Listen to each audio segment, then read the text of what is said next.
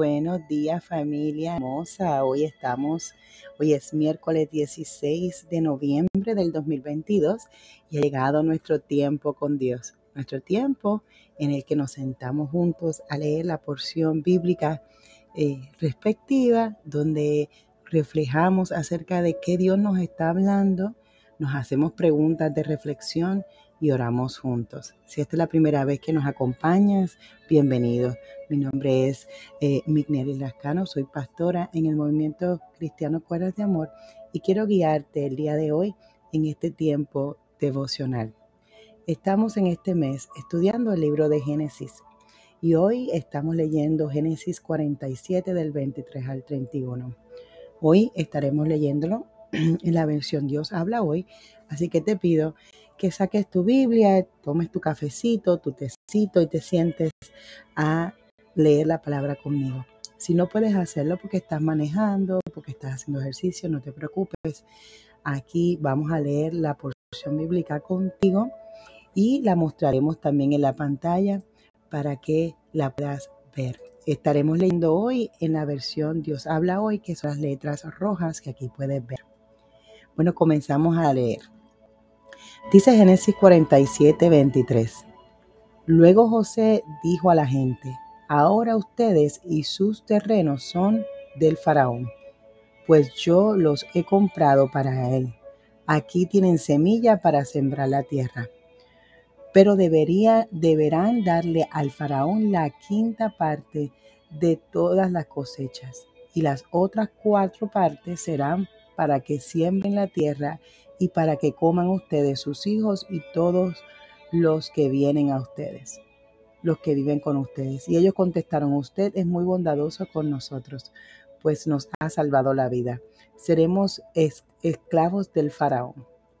Así José puso por ley que toda la tierra de Egipto se diera al faraón la quinta parte de las cosechas.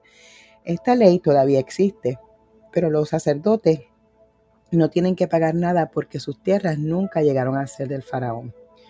Los israelitas se quedaron a vivir en Egipto, tomaron posesión de la región de Gosén, de Gosén y allí llegaron a ser muy numerosos. Jacob vivió 17 años en Egipto y llegó a la edad de 147 años. Un día Israel sintió que ya pronto iba a morir.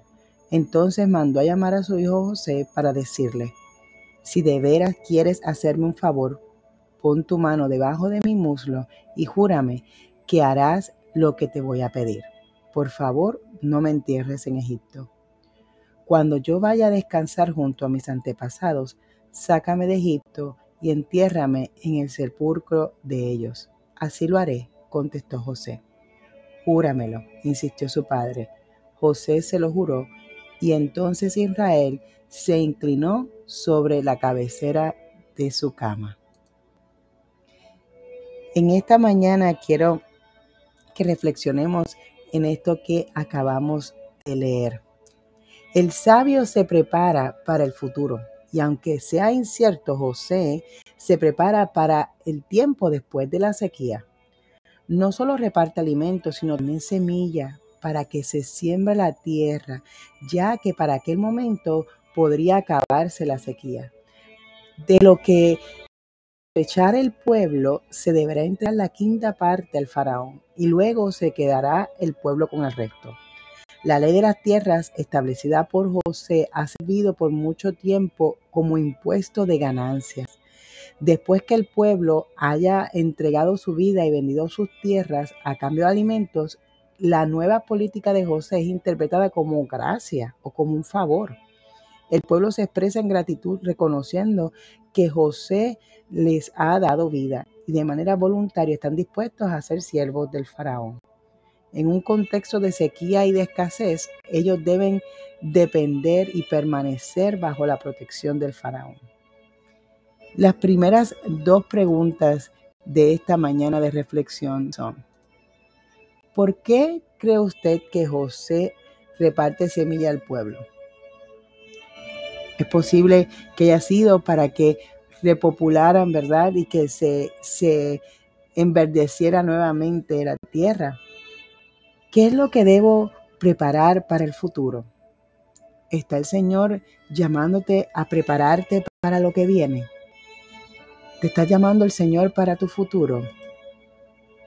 Después que la familia de Jacob se estableciera en Gosén, eh, y Gosén es bien bendecida y multiplicada, la frase esta de se aumentaron y se multiplicaron se remota a la creación, cumpliéndose en los días de Jacob. Después de montar, de morar, perdón, 17 años en Egipto, Jacob llama a José sabiendo que su partida está cerca y declara que ha hallado gracia delante de su hijo por el cuidado que ha recibido en su vejez. Con la mano de José en, su muslo lo hace jurar como un hecho Abraham. Jacob le pide que no sea enterrado en Egipto para que se recuerde él y sus hijos de que ellos no pertenecen allí. Aunque han sido bendecidos en esa tierra y multiplicados, ellos no son de Egipto. Mi mamá bien le pide que vaya, que lo entierre en la cueva de Macpela, donde, en Hebrón, donde se encuentran sus padres y sus descendientes no morarán para siempre en Egipto porque no son de allí. A su tiempo, ellos serán llevados de vuelta a la tierra que Dios les prometió.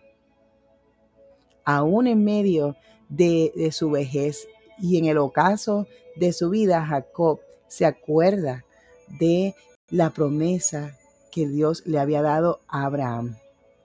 Te pregunto, ¿cuál es la promesa de Dios que debo recordar hasta el fin? ¿Hay alguna promesa que Dios te ha dado que debes acordarte hasta el fin. Hay algunos principios que quisiera compartir contigo en esta mañana. Primero, José hace un trato justo con la gente de Egipto, aunque a usted no le parece justo, ¿verdad? Porque, oye, después que la gente le entrega casi su vida entera y se hacen eh, esclavos del faraón, ellos todavía le dan las gracias. Pero recuerden que esta sequía fue, es, dada por Dios a causa como juicio, a causa de la idolatría y de la maldad de Egipto. En Egipto no toda la gente era muy buena, que digamos, y eso lo vamos a ver más adelante.